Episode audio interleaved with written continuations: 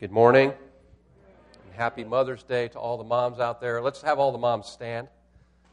All the moms stand. Stay, stay, stay on your feet. Stay on your feet, moms. I'm sorry, Mary. I'm sorry. This I'm just really putting you out here this morning.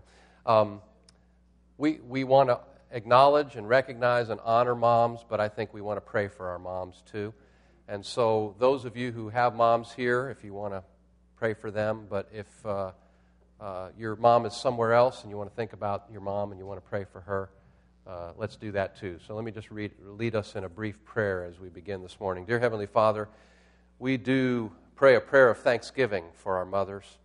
We're grateful, Lord God, for the mothers that you've put in our lives.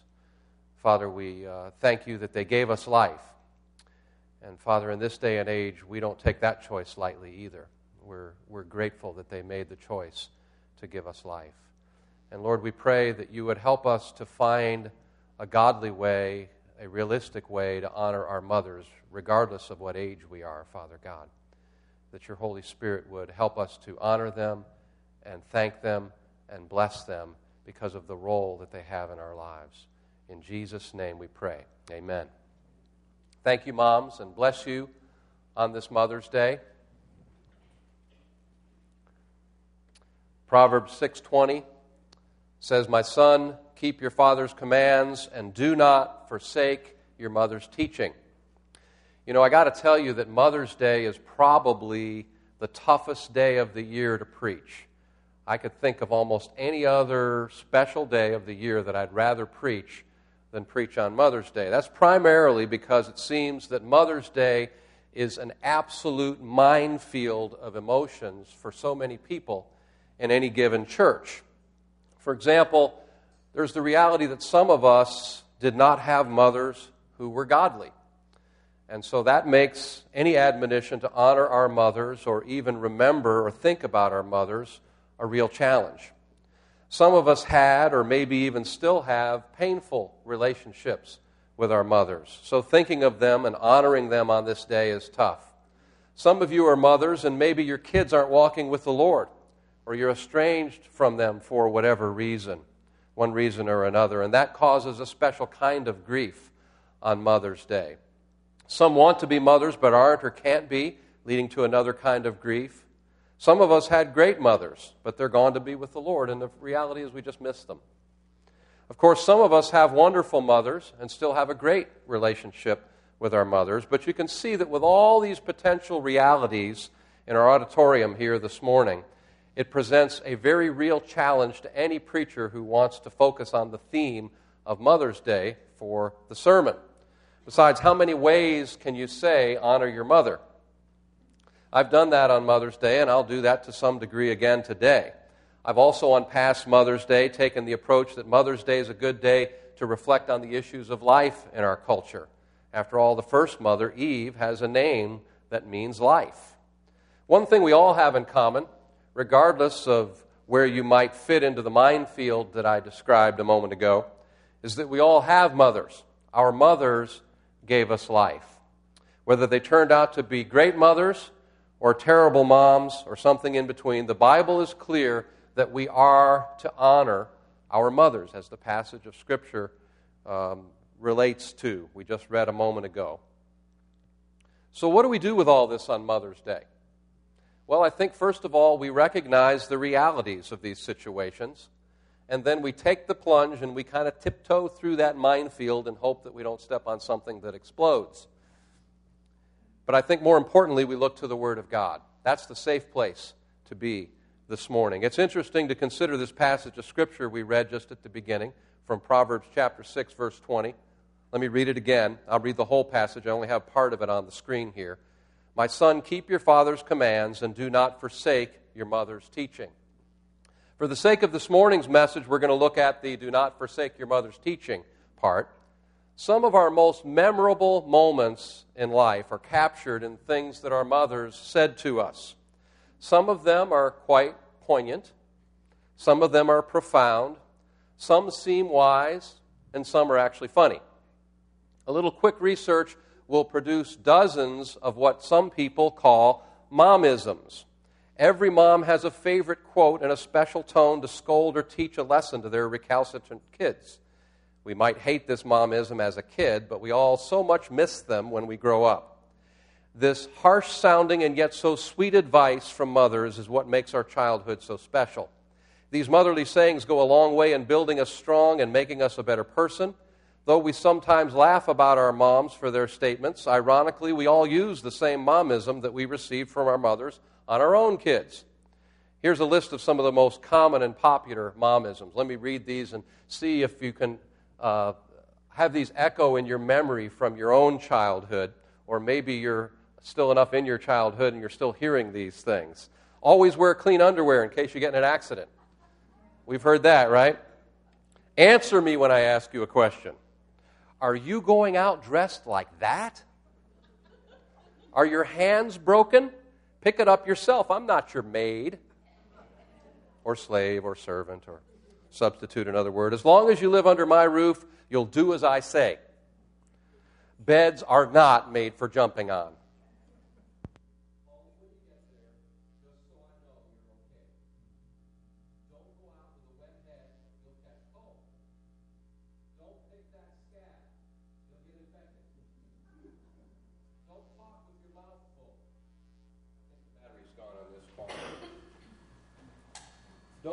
Your eyes or they'll freeze that way.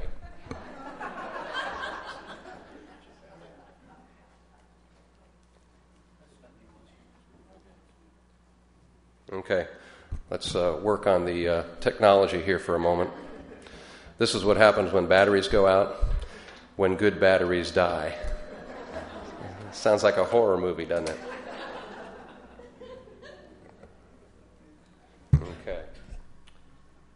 Let's try again. Where were we?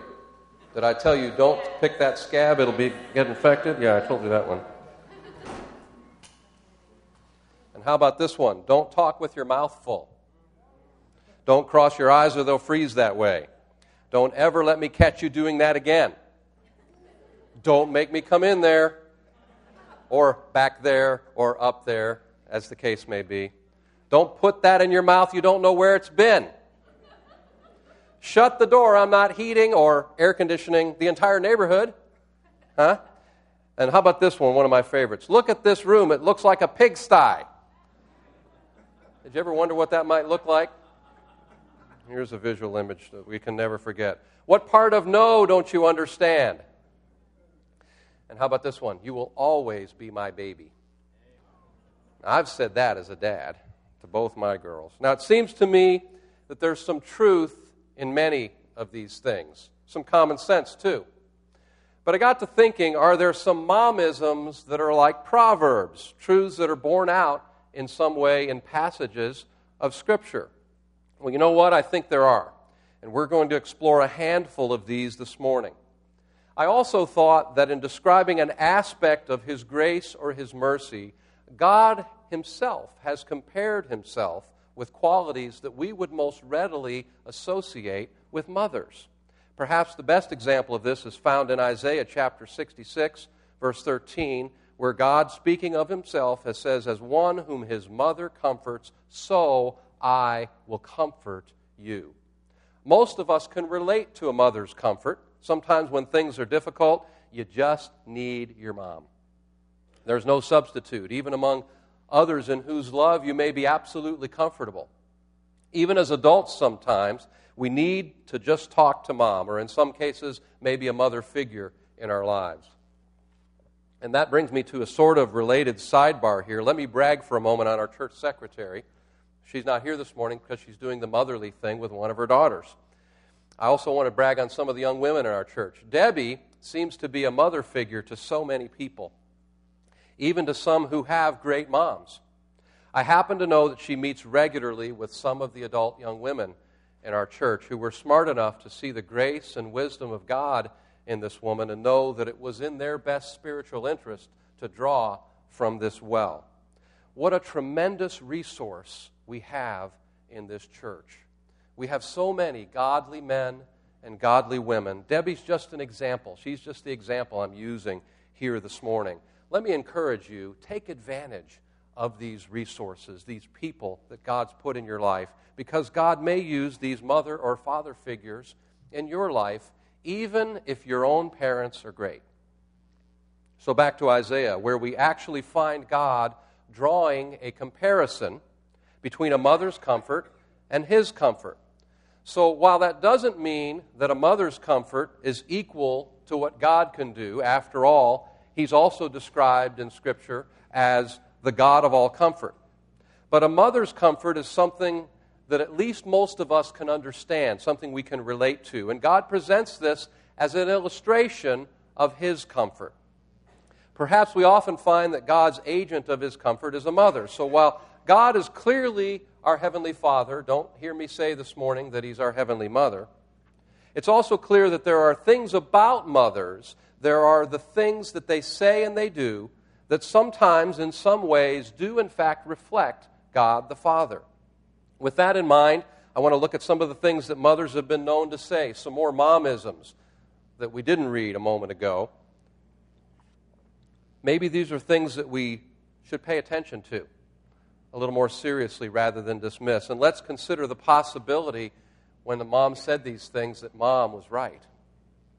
How about this one for starters? Money does not grow on trees. We've all said that or heard that at one time or another. Deuteronomy 8:18 says, "You shall remember the Lord your God, for it is he who is giving you power to make wealth." One of the jobs of parents is to teach children stewardship, the value of money and possessions, and the source of those things. A couple other passages of scripture relate to this. 1 Timothy chapter 6 verses 6 through 10 but godliness with contentment is great gain. For we brought nothing into the world, and we can take nothing out of it. But if we have food and clothing, we will be content with that. People who want to get rich fall into temptation and a trap, and into many foolish and harmful desires that plunge men into ruin and destruction. For the love of money is a root of all kinds of evil. Some people eager for money have wandered from the faith and pierced themselves with many griefs. And then the words of Jesus himself in Matthew chapter 6 verse 24, no one can serve two masters. Either he will hate the one and love the other, or he will be devoted to the one and despise the other. You cannot serve both God and money. So the statement, the momism, money doesn't grow on trees, could be considered a memorable way of telling us that having money takes hard work. Having money is the Lord's provision. Having money is a responsibility before God. Having money shouldn't be something that owns us or controls us. God is our provider, and we can learn contentment in material things. Of course, all those things are not contained in that simple momism. However, at least some of that is implicit in that statement, don't you think? How about the famous if I talk to my mother like you talk to me, dot, dot, dot. This is usually said when the child either raises a voice at a parent or says something disrespectful or even maybe something hateful. Maybe the child even has a potty mouth. I think there are some biblical admonitions we could find supporting this momism being a vernacular way of communicating important spiritual truth. For example, Proverbs 20:20 20, says if a man curses his father or mother, his lamp will be snuffed out in pitch darkness. Exodus 21:17 says he who curses his father or his mother shall surely be put to death. Leviticus 20 verse 9 if anyone curses his father or mother, he must be put to death. He has cursed his mother or his father and his blood will be on his own head. Now, you know what in our culture at first blush that sounds pretty harsh, pretty over the top, doesn't it? Very difficult for us to relate to this. In our culture, sassing your parents might get nothing, possibly. If you give them an attitude of disrespect, maybe, maybe you'll get grounded. It might cause you to lose some privileges. Depending on how old you are, it might even get you a spanking. But in America, it's quite unlikely to get you snuffed out or put to death. However, though I'm not advocating this, okay, and I don't think anybody here would condone that. These passages do let us know how seriously God takes the admonition to honor your mother. while the prescribed punishment may have changed, what hasn't changed is how God views this. Cursing your mother or your father certainly isn't honoring them, and the consequences were severe. Now, here's another momism that, believe it or not, I found a scripture that relates to the previous one. I think it relates the two together. We just looked at the momism. If I talk to my mother like you talk to me, how about this one? Be careful or you put your eye out. We've heard that one, right? We usually hear that related to a dangerous activity or toy, as in you, you'll shoot your eye out with that BB gun. Or run with that stick and you might put your eye out. Now, how are these two related? Well, let me read this from Proverbs and we'll see. Proverbs chapter 30, verse 17. The eye that mocks a father, that scorns obedience to a mother, will be pecked out by the ravens of the valley and will be eaten by vultures. Huh? How about that? So, next time, moms, or maybe even dads, you can combine the two, maybe. Perhaps sounding something like this If I talk to my mother like you're talking to me, well, you'd better be careful or you'll put your eye out. And then read Proverbs chapter 30, verse 17 to enhance the momism just a little bit. Now, I make light of this on the one hand because you know what? You can truly find justification for almost anything or any idea in Scripture. And that's kind of what I just did. Yet again, this proverb reinforces something important. It reinforces the strength of the biblical admonitions we have to honor, obey, and respect our parents. We've seen before, this may look a little bit different as we get older, but that command is never rescinded by age. We're to honor our mothers, we're to honor each other, we're to honor God not primarily because of what they've accomplished, what they've achieved, what they've excelled at. We're to honor them because of the position they hold. We're to honor our mothers just because they're our mothers, because of what and who they are. This is where we can relate these other momisms to another one. Because I'm your mother, that's why. We said that? I'm your mother, that's why. They want reasons. Why? Why? I'm your mother. That's why. Deuteronomy 5:16 Honor your mother and your father, your father and your mother, as the Lord your God has commanded you, that your days may be prolonged and that it may go well with you on the land which the Lord your God gives you. Now, again, as we noticed at the outset, this is where it gets a little bit difficult because I realize that while many, maybe even most of us here this morning, can find wonderful things to say about our mother's character and achievements as it directly relates to us. In other words, our mothers did this for us, our mothers did that for us. As we've already noted, some of us didn't have or don't have very good mothers. But when the Word of God says to honor our mothers, the command has very little to do with anything other than position. Whenever a child trusts in God and obeys His Word, he honors his parents. Let me say that again. Whenever a child trusts in God or obeys His word, he honors, he or she honors their parents. Even an unbelieving parent is honored by a believing and obedient child. But what if a person has parents who are hardly worthy of honor? Can't we all think of children we know whose parents seem to have done their absolute best to ruin the lives of those children? Children who've been physically, maybe emotionally, maybe even sexually abused and have to deal with those effects for the rest of their entire life. How can such children honor their parents? But when we honor our parents, we acknowledge that they have been ordained of God to be our parents and to receive our honor.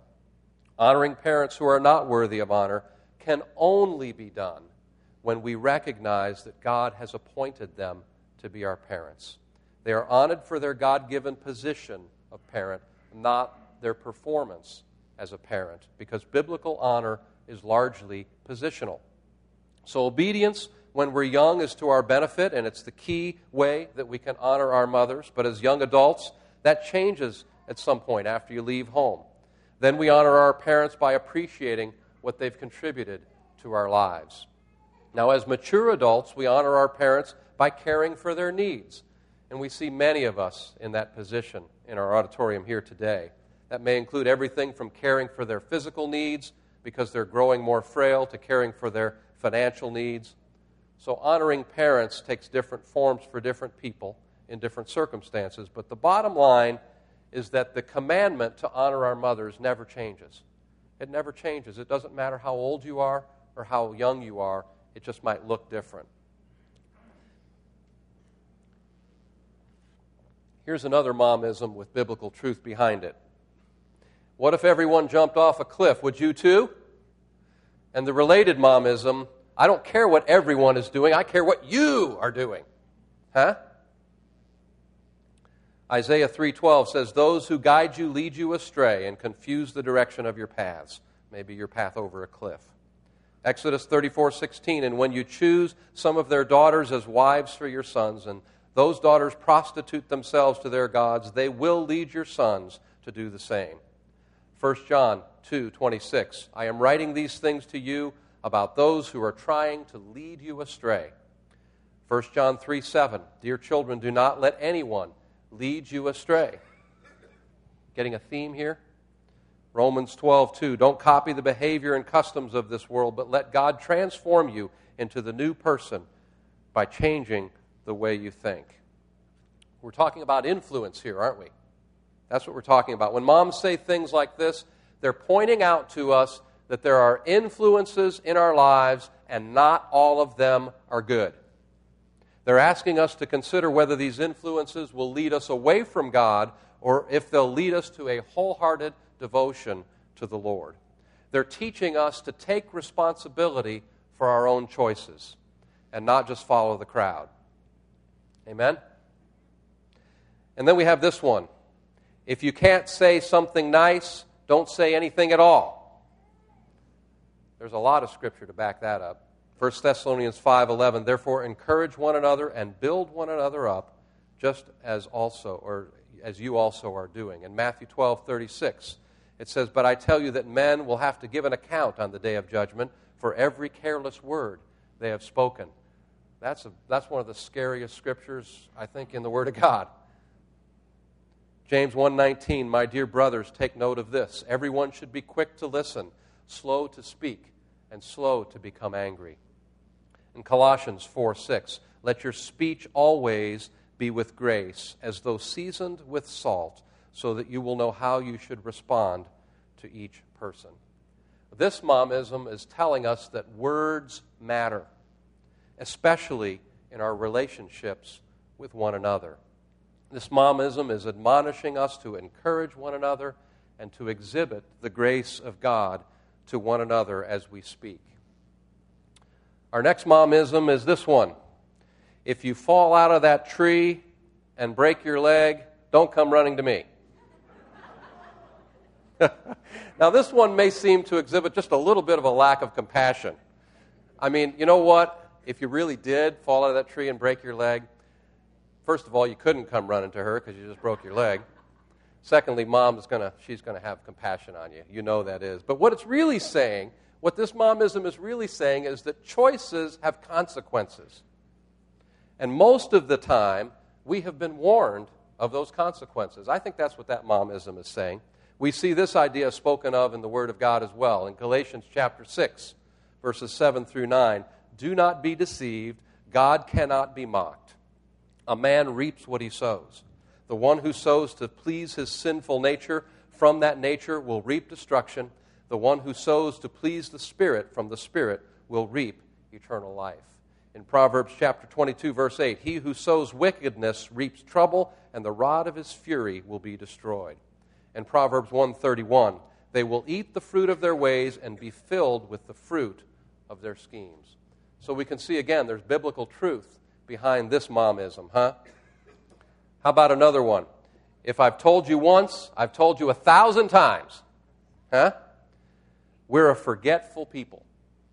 And moms, I think, are sometimes among the first to notice that, aren't they? Scripture often notes that we need reminders. We need reminders. 2 Peter 1:13 and verse 15. 13 says, "I think it's right to refresh your memory as long as I live in the tent of this body." Verse 15, and I will make every effort to see that after my departure, you will always be able to remember these things. If I told you once, I told you a thousand times, and I'm going to tell you after I'm gone. Romans 15 15. Even so, I have been bold enough to write about some of these points, knowing that all you need is this reminder. The last momism I'd like to look at this morning is this one This hurts me more than it hurts you. Have you heard that? Have you said that? Now, kids don't know how true that is. But moms and dads know in a way that kids can't know and are tired of hearing us parents tell them. You'll understand that when you become a parent.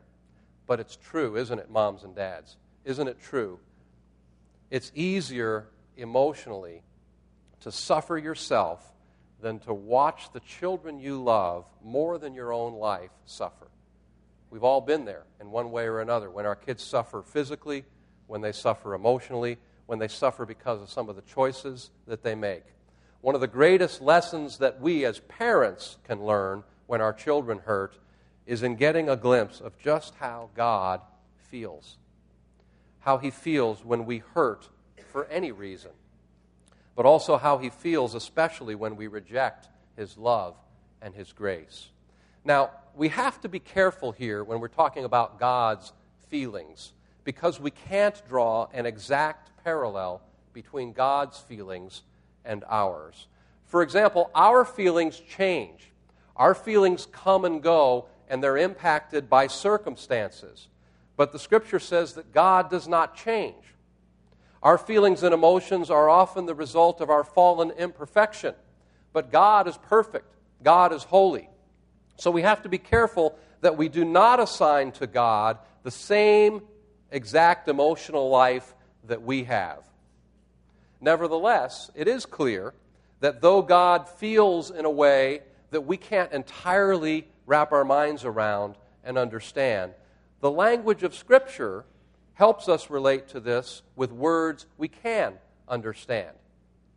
In Psalm 78:40 it says how often they rebelled against him in the desert and grieved him. Speaking of God, grieved him in the wasteland. Isaiah 63:10 but they rebelled and grieved his Holy Spirit.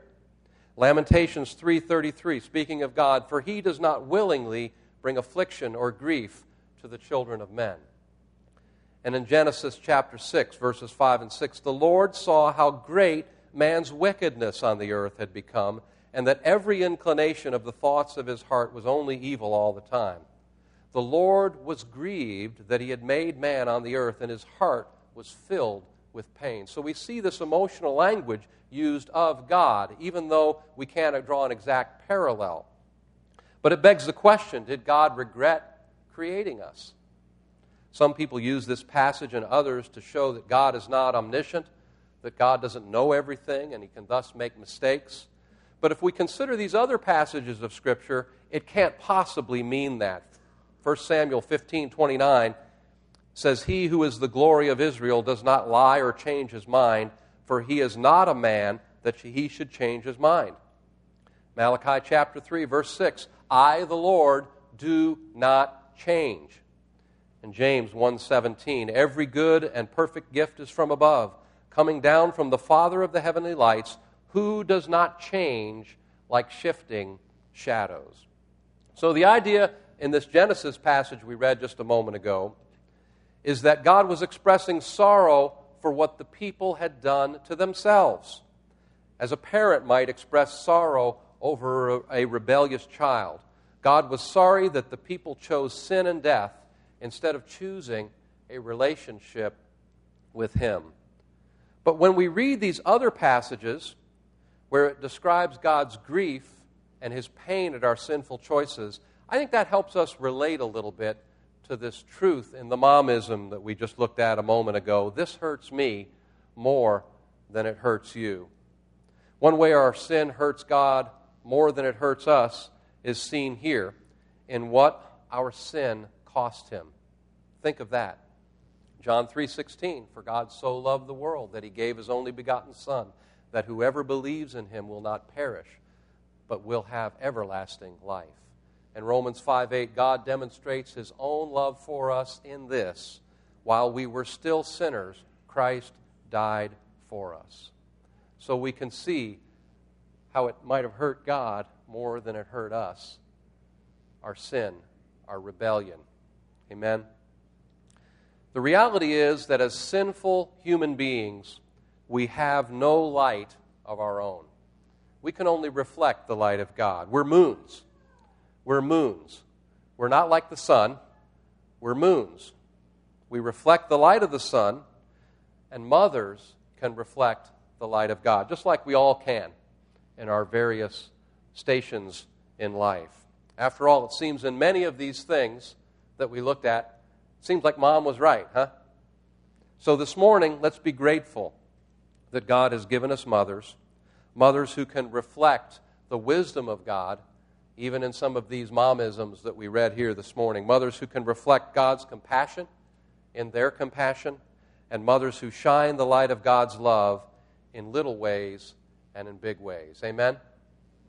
Dear Heavenly Father, we thank you for your word, which shows us clearly the wisdom in some of these sayings, some of these phrases, these momisms we looked at this morning.